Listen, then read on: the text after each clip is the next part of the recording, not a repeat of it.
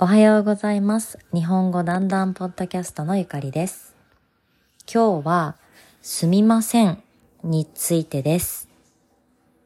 日本人は、すみませんをたくさん使います。すみませんには、本当にたくさんの意味があります。ちょっと不思議な言葉ですね。今日は3つ話します。では、1つ目。ごめんなさい。と同じ意味です。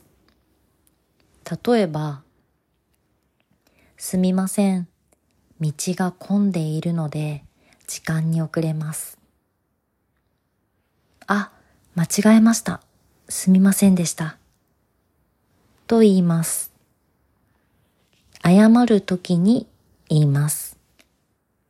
友達には、ごめんなさい。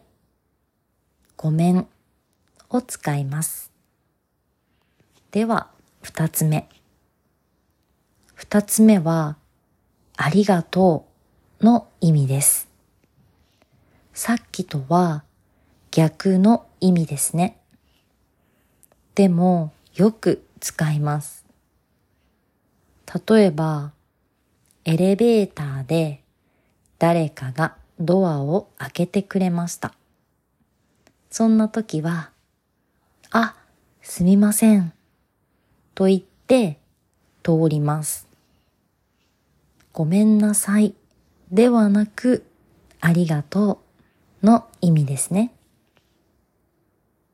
電車やバス、スーパーなどでよく使います。知らない人に言います。